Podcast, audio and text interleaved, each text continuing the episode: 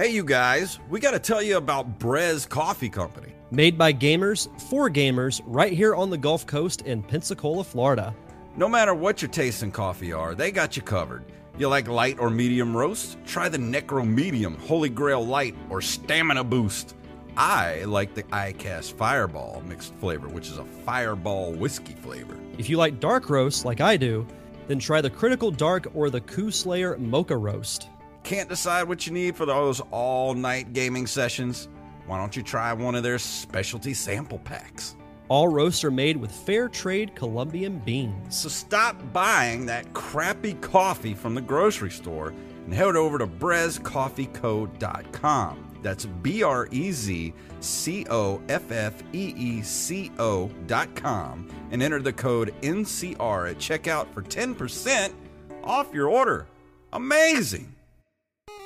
Do you like this show and you want to help support us? Do you want extra episodes every month? Do you want ad-free versions of the show? Then you should sign up over at patreon.com/nerdcaveretro, and you'll get your very own RSS feed to put into whatever your podcatcher of choice is, and you'll be first in line for all extra content. So head on over and become a Patreon supporter of this very show.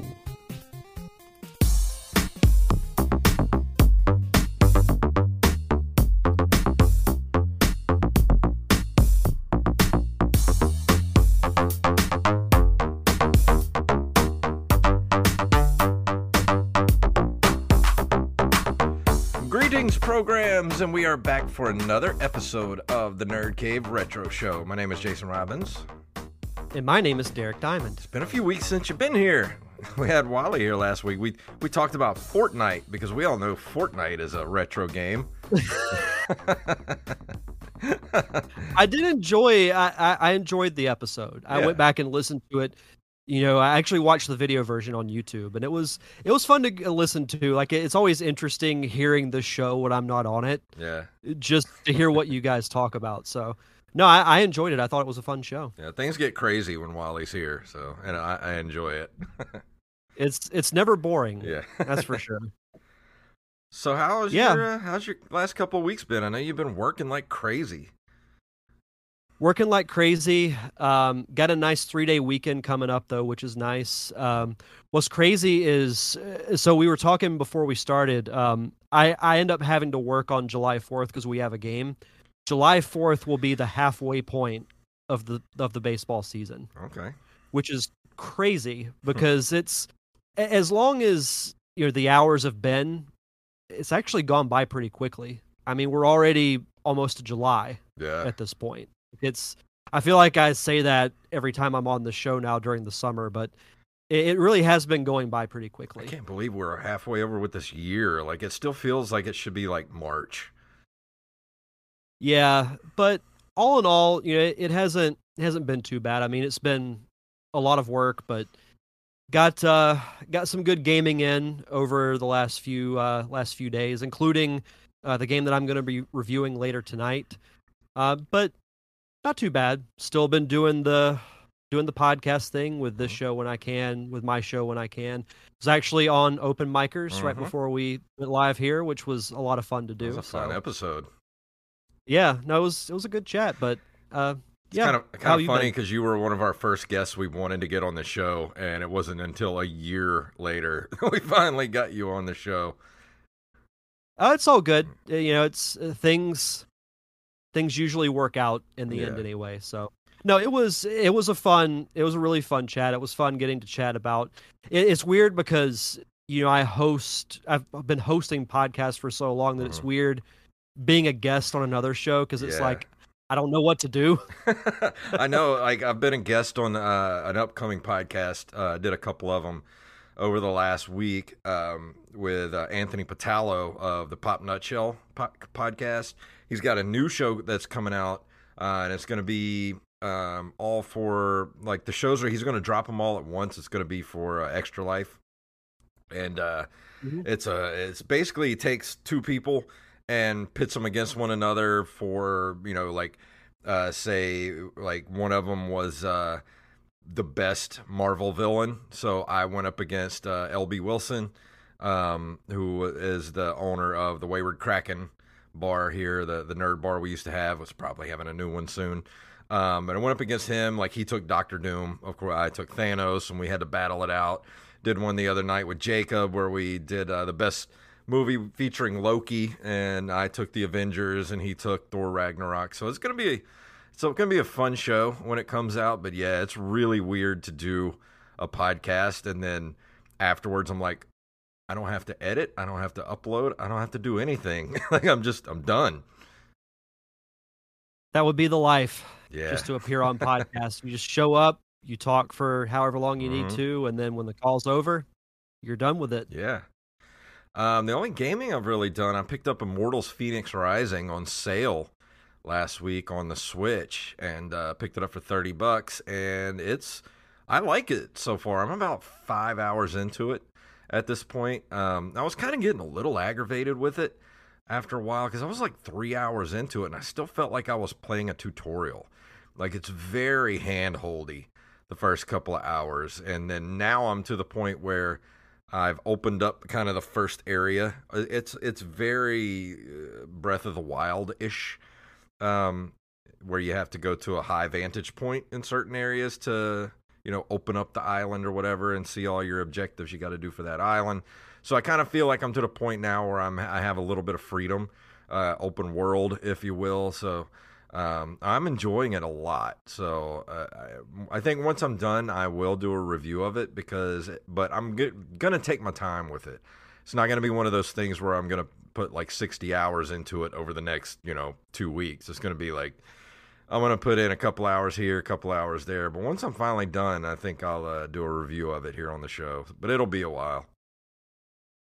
Nice. No, and there's a couple of games like that, too, that, I want to play, but I want to have extended time and really go through the whole thing and completely beat it before I do any type of review. Like, there's still a couple of like Super Nintendo RPGs that I want to review, but those will probably have to wait until after baseball's over so that I'll have more time. That's why I don't do a lot of RPGs, because it just takes so much time that I don't have these days. Yeah, I miss those days. Yeah, like, I really wanted to surprise our listeners and review Final Fantasy for the NES, but I just don't have the time to dig into it. I just don't have it. If you ever do, you should tell no one. Yeah. Like, including me. Yeah. You should just put a completely different game in the Google Doc, and you're like, okay, and this week I'll be reviewing Final Fantasy, and I'm like, what? I might still do that one day, but right now things are just way too, like, things are opening back up. I'm doing, I've got some shows lined up. I'm doing podcasts. Like, this whole week has been nothing but podcasts. Like, having a week. Awesome, though. Yeah, it's great, but, man, it's tiring. And then, of course, we got to do our extra episode this week, which we'll be doing that Friday evening. We're going to do a couple episodes of maybe DuckTales and a real Ghostbusters, maybe. We were going to do Ghostbusters the movie, but I think we're going to push that the next month because we're just so busy. Like, it's hard to get all three of us together at a decent time to actually record the commentary. Yeah, it'll be worth the wait, though. I mean, Ghostbusters will be one that I see there being lulls in that where we're not saying much of anything, just because I had it's been a couple of years since I've watched the original Ghostbusters, so I'm looking forward to that quite a bit. Me too. Wally's like probably knows every piece of trivia you could possibly know about that movie, so I don't think there'll be many lulls in the movie. True. I feel like he'll be the one driving the conversation. Oh yeah, through most of that, but that's not a bad thing. It's funny you mentioned that because I think starting in July, I'm going to start doing commentaries on my show too for Patreon subscribers. That's cool. I'm going to do for next week's episode, I'm going to do a bit of a trial run, and I'm going to do a commentary track for the Parker Syndrome. And that's going to be next week's episode because, I've just been so busy, and like I want to take the weekend to kind of chill because work's been so crazy. Yeah. That I haven't really had a chance to really sit down and like not do much of anything. So I've got Friday off, so I'm probably just going to record it Friday morning, upload it to Patreon, and then that'll be next week's show. That's cool. I like that. Yeah. But it's time to go into the news. What do you think? Let's do it.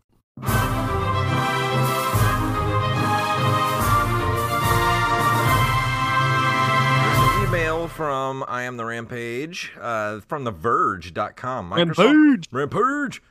Microsoft is bringing next-gen Xbox games to the Xbox One with xCloud. Let's see. Microsoft will let Xbox One owners play next-gen Xbox games through its xCloud service. The news was buried in a blog post recapping Microsoft's Xbox and Bethesda showcase, with the company confirming plans to leverage Xbox Cloud Gaming for Xbox One consoles.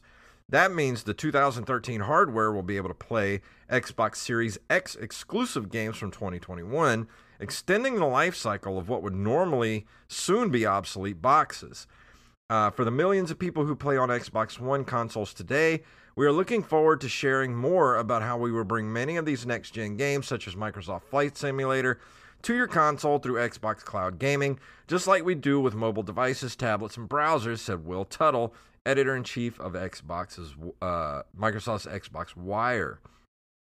So what do you think about this? This seems like maybe a way not only to extend the life of older gen consoles, but it's going to be hard. Because of the microchip shortage, I think this was maybe one of those things that were like, how are we going to get people to play the newer games because they can't get the new Xbox Series X or S because we just can't get them made. So I have two thoughts on this. First is a lighthearted one. I'd love to go through this article and see how many times the letter X was used. Yeah. Because I'm looking at a lot. Like Xbox, xCloud, xCloud, Xbox Cloud, Xbox. Yeah. But on a serious note, the thing that actually stands out to me was the next line from the article. Until now, Microsoft had only described xCloud on consoles as a way for players to try games before you download, which I think is brilliant. Mm-hmm. To do that, because there are so many games that I'll be going through the Switch and I think, that looks kind of fun. I don't know if I want to spend the money on it.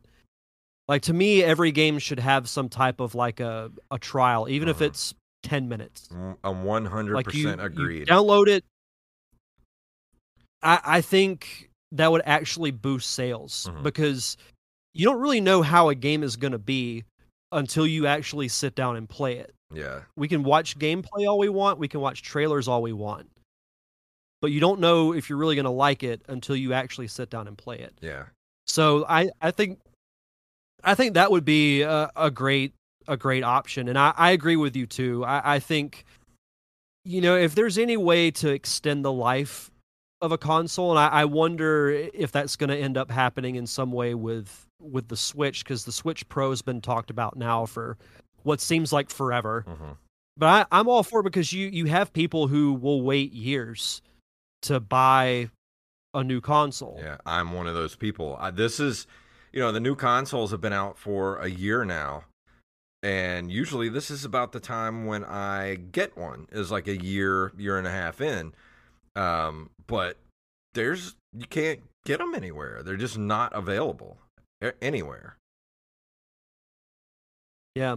So I don't know. And I'll be honest. After E3, I wasn't really sold on getting a new PlayStation or a new Xbox.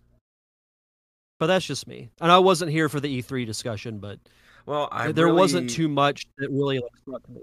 I really am impressed with Game Pass, so I think I'm going to go. Yeah. I'm going to get an Xbox this generation. I've decided. I've been flip-floppy back and forth because I do love PlayStation. I did have an Xbox 360. I love the Xbox 360. I never got an Xbox One, but I think it's time to jump back into the Xbox ecosystem because Game Pass is just worth it. Yeah, I would agree with that. I would definitely agree with that. Our next story comes to us from Armez Jackson. Castlevania Advance Collection possibly revealed by, if I can get rid of this notification, possibly revealed by rating in Australia. 2021 may just be the year of the Metroidvania, and not for reasons you think. The Nintendo E3 Direct revealed the existence of the first 2D Metroid game in almost 20 years, Metroid Dread, which I know both you and I are really excited about. And now we may have ourselves a re-release of the Game Boy Advance Castlevanias. On the 18th of June, Konami registered the title Castlevania Advance Collection with the Australian Classification Board, which of course means that it also appeared to the public, thanks Australian government. The author is given as M2, a Japanese studio whose work includes the 3D classics on Nintendo 3DS, the Castlevania Anniversary Collection, and the Contra Anniversary Collection on Switch. It's relatively safe to assume that the Castlevania Advance Collection will include the three GBA games that were left out of the Anniversary Collection, which are Circle of the Moon, Harmony of Dissonance, and Aria of Sorrow. It might include some other titles too, but the advance in the title is certainly leaning more towards the Game Boy era. I'll be honest, I completely forgot that there were Castlevania games for the Game Boy Advance. And I know you posted this on Twitter, and I 100% agree. It's time for Nintendo to open the vault on their online store to include N64, GameCube, and Game Boy Advance, and the original Game Boy too. Yeah. I think it's time for that to happen, because there's so many titles that they can release like right off the bat. If you did that, the subscriptions would go up so much. Oh yeah, because they probably won't do it. You look at Game Pass and Microsoft is like, oh, you like original Xbox, like way back in the day, you like those games? Guess what? You can have them for free. Oh, you like 360 games? Guess what? You can have all those too. You like Xbox One? Even new games. Guess what? They're all on Game Pass. And you pay one price and you pay them at your leisure. It's the future. Nintendo and Sony both have to wake up. I'm sorry. This is the way it's going to go for the future. And eventually, I think Nintendo will. When it will happen, who really knows? I think, especially if Breath of the Wild 2 does not come out until 2022, like they revealed at E3, they've got to do something for the holidays. And like this could be it. They could announce maybe in like October that, hey, in like November 15th or whatever date they want to choose, you can have all these titles encompassing various platforms, and then throw out some more heavy hitters. Like you could finally release Earthbound for the SNES portion. You can release more NES games. It's just, to me, too logical for it not to happen. Yeah. I mean, just get on board, Nintendo. Stop being... it's not 1985 anymore. It's 2021. Let's move into the future. And, of course, Wally's going to have something to say about it, because we're always bitching about Nintendo, yet we always give him money, and he's right.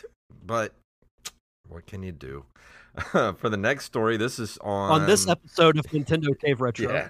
NintendoLife.com. Sonic Prime concept art gives a sneaky look at upcoming Netflix show.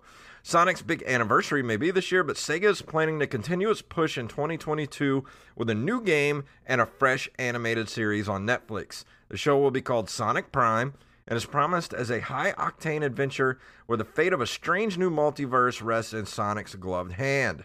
Those eager for a look at what the series will bring appear to have been given a bit of a sneak peek through some concept art. It was shared and since removed after it got spotted by fans online by visual development environmental artist Patrick Horan, who gave the following information and artwork before taking the page down. These are concept pieces I painted for the Netflix Sonic series Sonic Prime. I was responsible for cleaning up the layouts and color, character posing, and design provided. And it shows a bunch of pictures here. As concept art. And of course, you know, concept images perhaps give a sneak peek, but don't definitively provide final details around the show. Until it airs, we won't know how many of these concepts made the final cut. But if any of these make it, this is going to be a really cool looking show, because I like how stylized it is. Who's Sonic? Yeah. Just kidding. No, what I like about especially the first couple of pictures is how dark it looks, and it reminds me of the show that aired on ABC in the early 90s because, you know, I've told this story before. There were two Sonic cartoons that aired around that same time. You had one that was geared more towards really young kids, and then you had one that was a little bit darker. It's what that reminds me of, and the multiverse, you know, possibilities are pretty cool, and that seems to be the new thing in entertainment now, with Marvel going into the multiverse, DC's now going into the multiverse. So why not go through it with Sonic? Yeah. And I think, you know, if we see Sonic, you know, interact with previous versions of himself, like, it'd be cool if he actually went to that universe from the early 90s cartoon. Yeah, like, that would actually be a really, like, I would geek out so hard over that. But I love the look of all the concept art. Like, it looks like a show that I would really, really want to see. Yeah. I'm excited for it. It's got that 3D look, but it's also, they look like painted 2D characters, but in 3D. It's kind of hard to explain unless you're looking at it, but I really, really like the look of it. I like Sonic's shoes. His shoes look really cool. Yeah, I wasn't sure what to think of them at first, but they've grown on me. Yeah. I really don't mind them. But no, I'm excited for it. I think it'll be a fun show. It's kind of crazy how all this stuff is happening with all these different properties, but not on the year of their anniversary. Yeah. Like, this is the 30-year anniversary of Sonic, but we're getting the new animated show and the new movie next year and the new game next year. Well, I think COVID kind of really screwed everything up, though. Yeah, I think so, too. Kind of pushed everything back a year. Yeah, I think so, too. I think we're lagging a little bit. Yeah, I switched us over to a U.S. South, so hopefully that lag will stop. Okay, cool. Let's see. Our next story also comes to us from NintendoLife.com. Sword and Shield leakers required to pay the Pokemon Company $150,000 each. In 2019, the Pokemon Company International filed a lawsuit against two individuals who leaked images of Pokemon Sword and Shield from an unreleased strategy guide prior to the new game's official release. It seems justice has finally been served, with both defendants ordered to pay the Pokemon Company $150,000 each for damages and attorney's fees. It turns out the defendants worked for a company that had been hired to print the strategy guide. They took the pictures on the job and then distributed them online via Discord. If you play, you must pay. Yeah. Is the phrase that comes to mind. And I know that, you know, the Pokemon Company has, like, it's its own thing, but you should know by now that any company that works with Nintendo or is associated with Nintendo, they ain't going to be shy about slapping the lawsuit on you. Well, it's like the guy We've seen it so many times. That Nintendo won the lawsuit like a week or so ago against one of the ROM sites that was taken down not too long ago. Guys got to pay something like $9 million to Nintendo, and it's like, they'll never see that money. They'll never see it. No. It's not worth it. It's not, like, I would never, as tempting as it might be, like, I would never release those to the public. No. Like, it'd be different if you like take pictures and you're just hanging out with a couple of friends. You're like, oh, look at this. You know, this is exclusive stuff from the next Pokemon game. But in no way would I post it online. No. And it's just stupid. You got to be a special kind of stupid to post pictures of stuff like that. Especially, like you said, any company that associated with Nintendo. Because Nintendo's like Disney. They are, like, super protective of everything. So, Nintendo, that's nothing to play with, man. I kind of feel sorry for those guys, but then again, I'm just kind of like, like you said, you play, you pay. So that's rough, though. That's rough. They should release a picture of Mickey and Mario as lawyers. Yeah, I think that would be funny as hell. Oh yeah. And for our final story tonight, this is from creativeblog.com or creativeblock.com. Nintendo finally responds to those Switch Pro rumors. Bowser has his say. We've been hearing rumors about the Switch's supposed successor for what feels like a century, but you don't need to need us to tell you that the console didn't appear at this month's E3 conference as many were expecting. Nintendo has been characteristically tight-lipped about the Switch Pro. Company's president, Doug Bowser, was recently asked about the Switch Pro no-show and gave some insights into Nintendo's plans. Quote, "We are always looking at technology and how technology can enhance gameplay experiences. It's not technology for technology's sake," he told Washington Post. "And then, where do you apply that technology? Do you want to apply it on current existing hardware or platforms, or do you want to wait for the next platform? And then what's the right gameplay experience with that? There's a host of factors that goes into it, and it's something we're always looking at." So that's a rather evasive answer, but it does suggest that Nintendo isn't planning to rush into releasing new tech for the sake of it. But then again, the company is always looking at new tech. So a souped-up Switch could well be on the horizon. The question is when. With the PS5 and Xbox Series X raising the gaming states, we say now is a good time to release one. I don't necessarily think so, because Nintendo doesn't necessarily care what Microsoft and Sony are doing. Nintendo's always doing their own thing. And I do think an upgraded Switch will come out soon, but I honestly don't think they're going to do anything until the next console for Nintendo comes out. That's the next big thing we're going to see. Well, the thing we've known with Nintendo for years is that they work on their own time. Yeah. They do things their way and when they want to do it. And one thing that I will give Nintendo, and as much as we complain about how they might delay something or they might not release something when Sony and Microsoft are doing it, they always take their time and make sure that everything's right when it is released. Yeah. And I think whatever the next console might be, whether it's the Switch Pro, I personally don't hate the idea of calling it the Super Nintendo Switch. Yeah, I like it. Yeah. So I think it will be some time before we see that. I think their next console will be similar to the Switch. Yeah. But with like 4K capabilities. Like, could you imagine playing Breath of the Wild in 4K? Oh, that'd be so cool. Oh, my God. That would look great. But if you're going to do that, though, you're going to need a bigger screen, though. Yeah, I think so, too. But it will happen eventually. But I'm enjoying the Switch still. For what it is, I still enjoy playing the games I download for it, games I buy for it. I've got no real complaints about it, and I'm in honestly no rush for them to release a new console now. Yeah, like I said, I mean, I've been playing Immortals Fenyx Rising, and I've been playing it in handheld mode.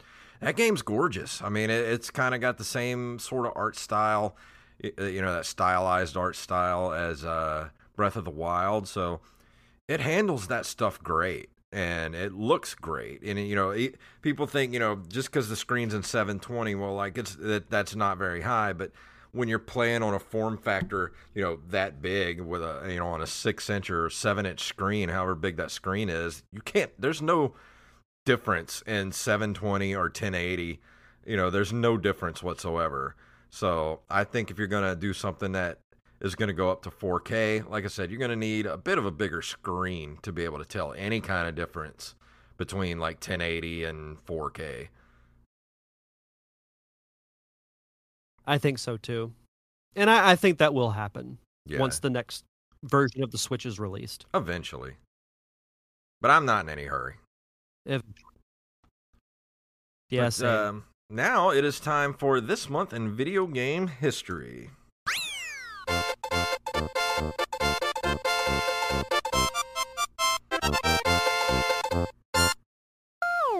In June of 1985, Atari Corporation releases the 520 ST, first personal computer with a bitmapped color GUI. Look at that piece of technology. That is a beautiful piece of 80s technology.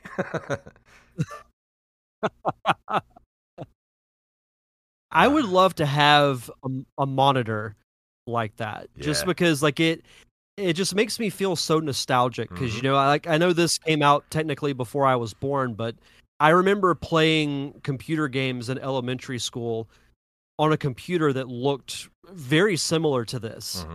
So like I can remember playing like Number Munchers or Word Rescue or whatever, you know, other games we had at the time. So it's cool going back and looking at these old pieces of technology, and man, how far we've come. Yes, but I'd still love to have it though. That is a bit of nostalgia right there. Oh, for sure. It'd be a pretty good conversation starter too, if you had like a party at your house. For sure. In June of 1987, Codemasters releases Dizzy, the Ultimate Cartoon Adventure. I remember this cover art from when we talked about this probably last year. Oh, yeah.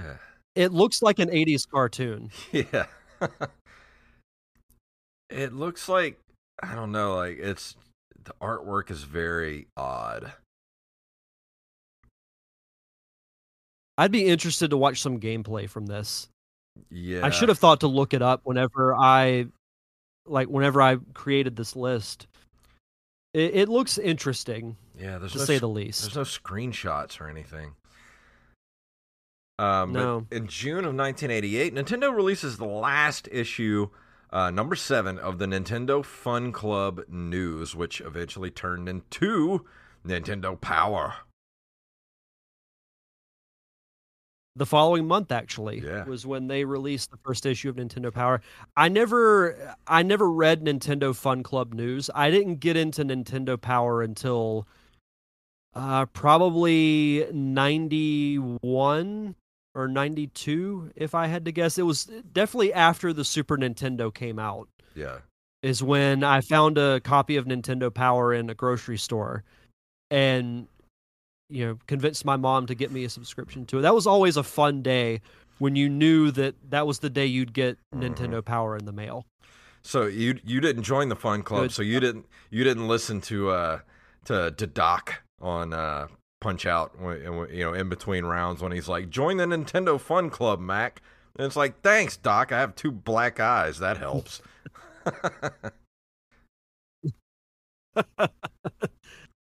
I just punched you into next week, but join the Fun Club. Yeah. On June 23rd, 1991, 30 years ago to the day, Sega releases Sonic the Hedgehog for the Sega Genesis, which later becomes the pack-in game and defining title for the console. It introduces the eponymous character who would go on to be Sega's mascot. Sega also releases a version of the game for the Master System and Game Gear. Today is this week is actually quite the week for anniversaries, because today's the 30-year anniversary of Sonic.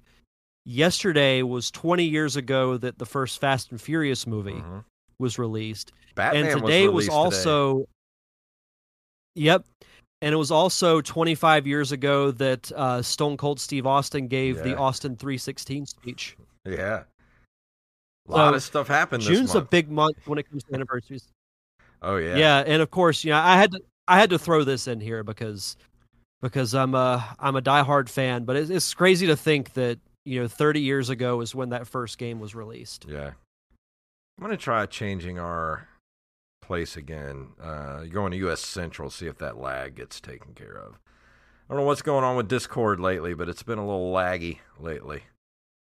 Yeah, your video looks a lot better. I mean, even when you switched it over, there was like a... Okay, good. Like a 3-second delay, but right now it's looking good. Okay, good. All right, let's see. June 23rd of 1996, Super Mario 64 is released for the N64 in Japan, one of two Nintendo 64 US launch games, an archetype for nearly every 3D platformer which followed it. From the day of release, it was widely hailed as one of the greatest games of all time. I think it's still considered one of the greatest games of all time, because that is probably one of the most, if not the most important game in the 3D space moving forward. Oh, 100%. It set the standard for a 3D platformer. And I still remember, like it was yesterday, getting the N64 and playing that game and just being immersed in it for hours. You know, because we've talked about how we love the 2D Mario games.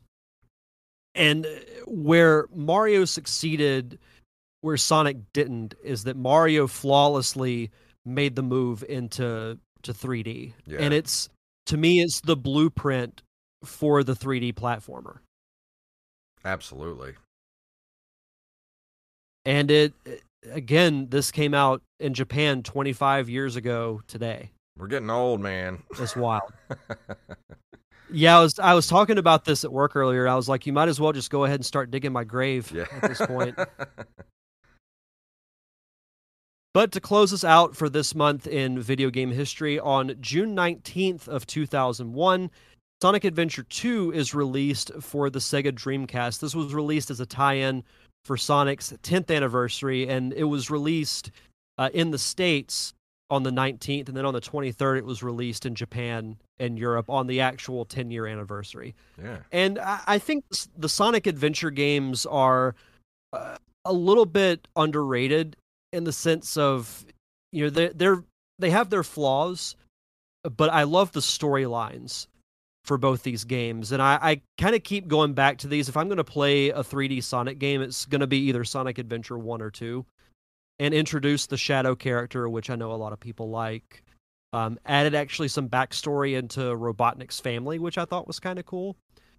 But it's overall a fun game. And I threw this in here just because it was to commemorate the 10-year anniversary. I remember...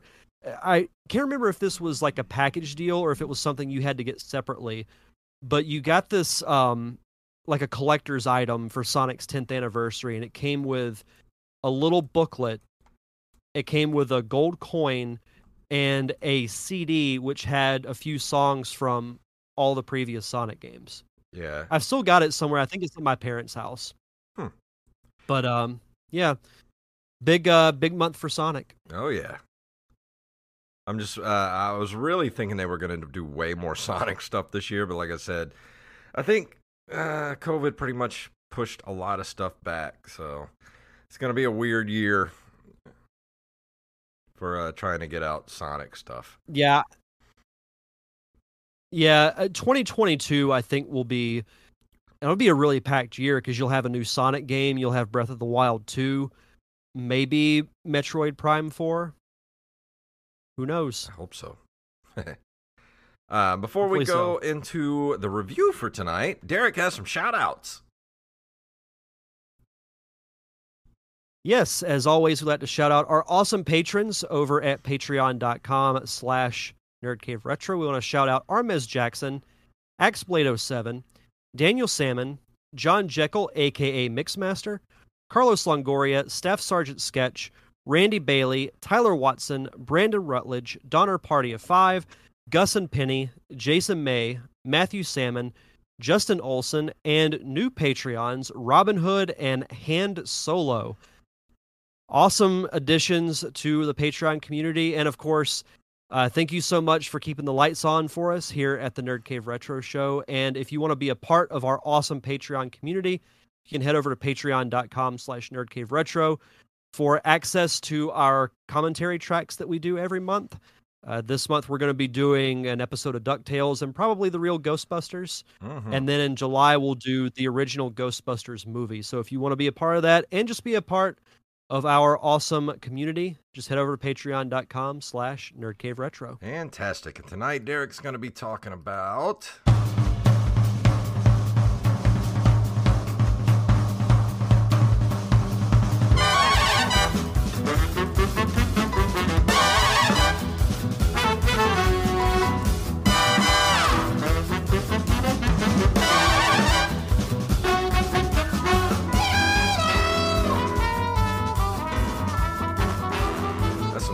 jaunty music right there. I love the music from this game. There's a lot to like about the game that I'm talking about tonight, and that would be Cuphead, which is a 2017 run-and-gun video game developed and published by Studio MDHR. And I remember this game originally came out, I believe it was for the Xbox. Mm-hmm. And I was just waiting for it to come on the Switch. And I remember watching gameplay of it, and I was mesmerized by the look of the game. Yeah. And I think you have to start there because, you know, we're of the generation that we can remember like the old hand-drawn cartoons. And I know this is based off the cartoons of like the 30s and 40s. Think of like old school Looney Tunes or the Steamboat Willie era of Disney. Yeah.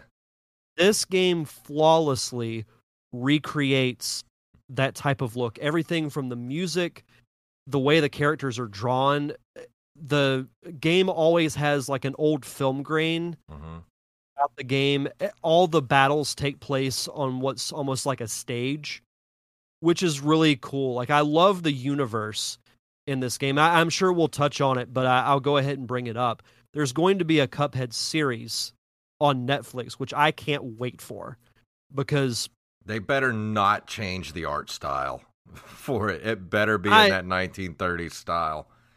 Yeah, I think if they change it, there would just be so much backlash. Oh, yeah.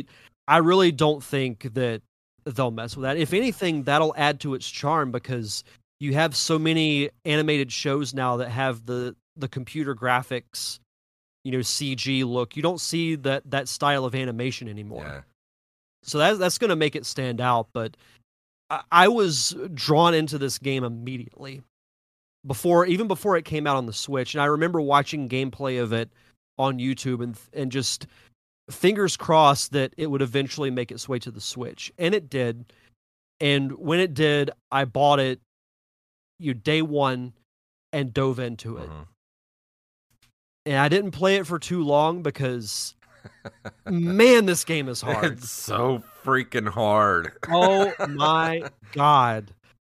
So the story, let me dive into the story first. So the story is centered around Cuphead and his brother Mugman, who break the Elder Kettle's rule, and they go to this casino, and they start gambling, as you do in casinos. Mm-hmm.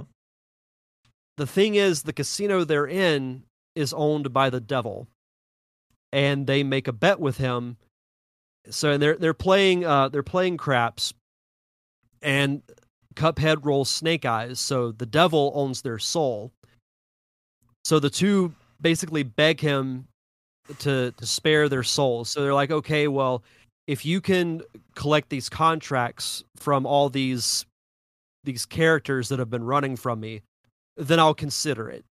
So your objective is to fight all these bosses, and you defeat them, and when you do, you basically get the contract to their soul. Mm-hmm.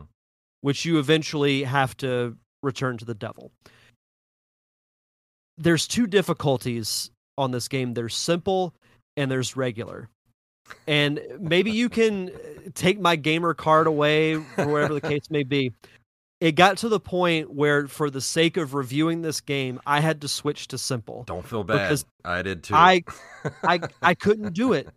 And I love the boss battles in this game. Like, I think they're all clever. Mm-hmm. I love that they go in different phases, and it provides like a unique challenge. Like, in some, you might be in an airplane and you're fighting, you know, this giant genie that will then turn into a sarcophagus, and then you have to go through obstacles in order to get to the sarcophagus version. And then once you beat it, it'll transform into something else. There's so many cool, and my favorite one, or at least I think the funniest one, is you're fighting these two frogs who are wearing boxing gloves. Mm-hmm. It just, like, it makes me, like, openly laugh out loud when I see these characters. I'm like, I could see this in a 40s cartoon. Yeah. From, you know, back in the day. And that's what I think the show will be charming in a way, because I really hope that they can give each of these individual bosses their own personality. And I know they did announce that Wayne Brady's going to be the voice of, I think it's either Mr. Dice or King Dice, whatever his name is. And I thought that was a perfect choice. I don't know who's going to play Cuphead and Mugman, but all in all, like, there's a lot to like about this game. And I haven't completed it, but I really want to. I don't know if I'll be able to complete it on regular. I still haven't completed it, and I had to go back to simple. as well. Like, this game is... Mega Man has nothing on this game. Like, this game is so beyond brutal. Like, if you are a fan of games like Super Meat Boy, things of that nature, where it's a lot of memorization playing this game, especially with the boss battles, because they have definitive patterns that they do. But it's also, those, even when you know the patterns, you still have to have like lightning fast reflexes to dodge some of the stuff that they're throwing at you. So it's like you have to be on 100% paying attention to everything at all times to get through this game.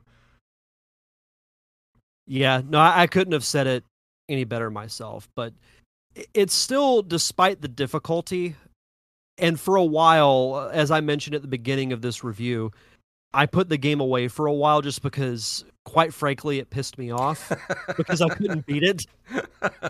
Like, even like the simplest bosses, I just kept dying over and over. And the funny thing is, so the game is set, you go to 4 different sections of the island. When you get to the second one, you can go to this, I don't think the character has a name, or at least if he does, I don't know it.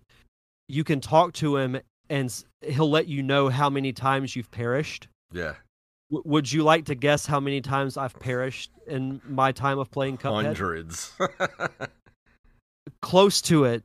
It was at 91. Wow. And then you could add about 4 or 5 to it. Well, you were talking that. About the frogs, the boxing frogs, that they're like one of the earliest bosses that you even play in the game. And they're like, what, 2nd, 3rd, 4th boss, somewhere around there. That was the boss that made me rage quit for like 3 months. Like, I got so frustrated on that boss fight. I was like, I'm done with this stupid game. And I quit playing for like a good couple of months because of that boss fight. Yeah, it was the one that made me quit for a while was the one where you're in an airplane and you're fighting the girl who transforms into different shapes, like the floating bull. And then at the end, she transforms into the half moon. Mm-hmm. And then she launches UFOs at you like relentlessly. That was the one that said, you know what? Screw you, Cuphead. I'm done with you. Yeah. There are people, you can go to YouTube right now. There are people that speedrun this game, and How? Like, how do you have, like, I don't understand. I just don't understand. More power to you if you're able to do that. But all in all, as I mentioned, there is a lot to like about the game, despite its insane difficulty. The look, as I mentioned, it mesmerizes me every time I play it. Like, it's one of the, not just because of its art style, but it's just purely one of the best looking games I think I've ever played. Yeah. You can definitely tell a lot of love and artistry and care went into the game, because even, and not just the main characters, you know, the way they move, the animation of the way they move, you know, the characters on the screen, but just the backgrounds themselves. Like, you know, during that boss fight, like we were talking about with the 2 frogs, and you know, you're in a bar fighting, and you look, and there's so much going on in the background with the animation of the characters and everything. It's like there's so much going on in that game. Like, the amount of just pure care and love that went into this game. Like, you can tell they down to the most minute detail, you know, is gorgeously drawn. I also love when you're fighting the genie, when you're in the sky, you're flying your airplane, you're above a pyramid, and the way the background moves gives you the illusion that you're flying in a circle.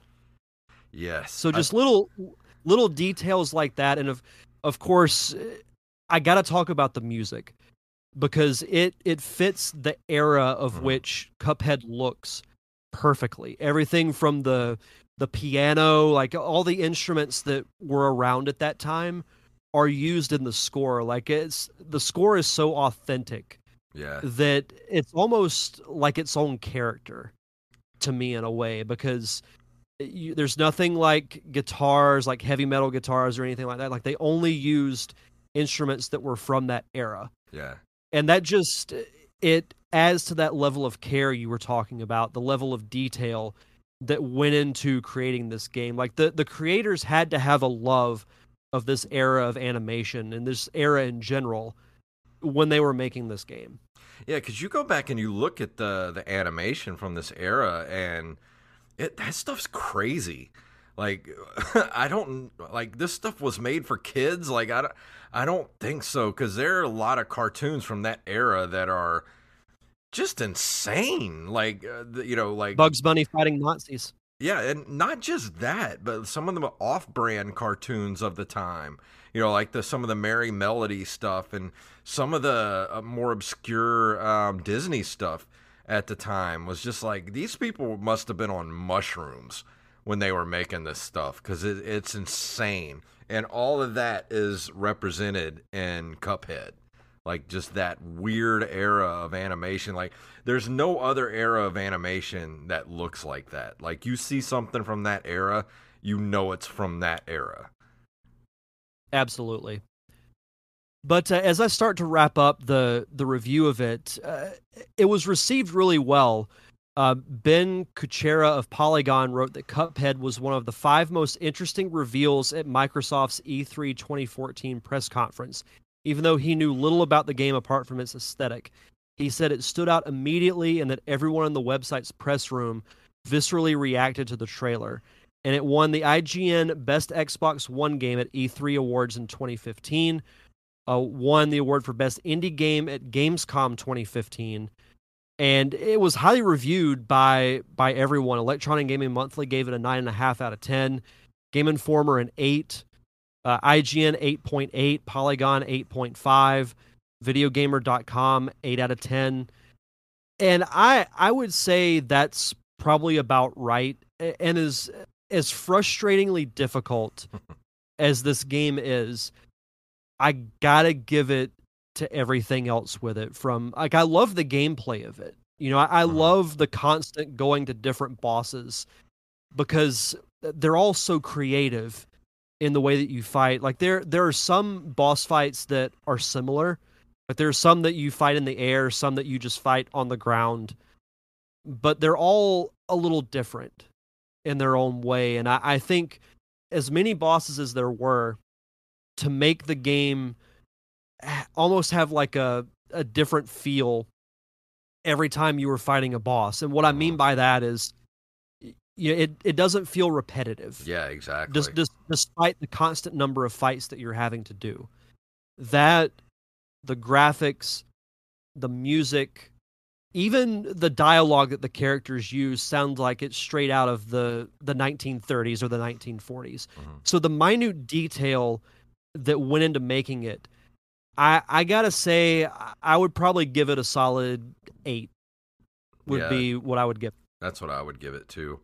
You know, because I think Cuphead is definitely a shining jewel of the last 10 years of gaming, because it was one of those games where, like, it started out as such a small team making this game, and when everybody saw it, you know, and Microsoft was like, we have to have this, like, because nobody was doing that, like, at the time.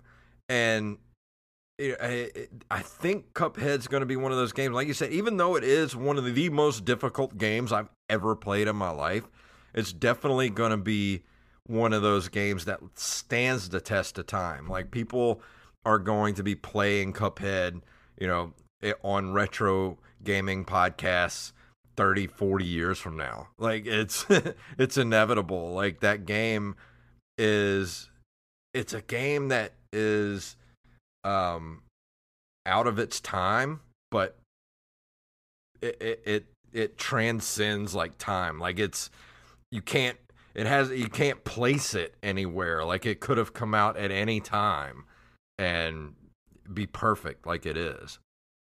Like, the look of it is dated in the sense that it mimics a certain style from a certain decade, but it feels timeless. Exactly, yeah. It's crazy. Like, it's such a good... And I still haven't finished it. I think I got maybe halfway through the game and was just like, it was so brutal. I was just like, I can't... I gotta stop for a while. And I haven't gone back to it yet, but I eventually will. And hopefully I can eventually finish the game, but I really dig it. And I'm, you know, I can't wait for the Netflix series. Like, as soon as they announced that, I was like, oh, this is going to be good. They better not screw with it. Don't try to modern it up. Just give us that 30s style animation that it is and make it, like, from that era. 100%. And I think they're going to do that. Yeah. I hope so. I really do. Have they said an estimated time of when the series is going to be released? Let's see. First teaser was released in June 2021, revealing that Wayne Brady would voice King Dice, but I don't think there's an actual announcement for when it's going to drop. I have a feeling they're probably going to drop it later this year, like around Christmas. Yeah, it says here 2021. Yeah, because I think... But it doesn't give a date. If they're dropping the teaser now, it's either going to be Christmas of this year or spring next year. I think they'll drop it. Yeah, I think so too. But it'll be one that I'm definitely going to watch when it drops, like day one. I'm looking forward to that next Castlevania series too. That's going to be awesome. I still need to watch the last one. I hear they're doing a Metal Gear Solid, and not Metal Gear Solid, but what's it called? Not Rainbow Six, but Splinter Cell. I almost said Sphincter Cell. That would be very interesting. Splinter Cell, yeah, they're doing a Splinter Cell series as well on Netflix. It's gonna be anime, so that's gonna be cool. I hope they start doing way more video game properties as anime on Netflix. Like, now we just need a Metroid, we need a Legend of Zelda, so yeah, for sure. But that's gonna do it for this week. Anything else you want to throw out there before we leave this week? Yeah, just as always, check out the Derek Diamond Experience podcast. This week, I chat with an actor named Jared Bankins, who actually had a role in the Venom movie that was released a couple of years ago. So he talks about that. He's also got a new movie out called We All Think We're Special. That, and I also list my top 5 post-credit scenes from the Marvel Cinematic Universe. So fantastic. That'll be out on this week's episode. And also this Friday, we'll be dropping the Open Micers episode with Mr. Derek Diamond, who is our guest this week. And we just dropped an episode yesterday that we did. It was supposed to be last week's episode, but we kind of got our wires crossed. So we had to redo it on Tuesday, and that was with Jenny Zagrino, the comedian Jenny Zagrino, who was on Bad Santa 2, 50 Shades of Black. She's coming, she's on tour, and she's swinging through the southern states here over the next week or two. So go check out that episode. And of course, Friday morning will be the Derek Diamond episode of Open Micer. So there's a lot to listen to this week if you follow the two of us. Yeah, people are going to be tired of me by Friday. But yeah, I think that's going to do it for this week. Let's play our music here. If you'd like to email us, you can email us at nerdcaveretro@gmail.com and throw us some news items that I like getting from you guys, because that's less work for me to have to do. And you can go to nerdcaveretro.com. Facebook.com/NerdCaveRetro. We're on Instagram and Twitter at NerdCaveRetro, and individually at JFunktastic and at Derek_Diamond. And of course, we're go get you some merch at ncrmerch.com, where if you're watching on the video, you can get one of these Tron shirts that I got. Get in, user. We're doing video game stuff. If you can't do that, go to Patreon, patreon.com/NerdCaveRetro. And of course, if you can't do that, leave us a review wherever fine podcasts are given away for free. So Derek, please tell them what it's all about. May the way of the hero lead to the Triforce. Yes.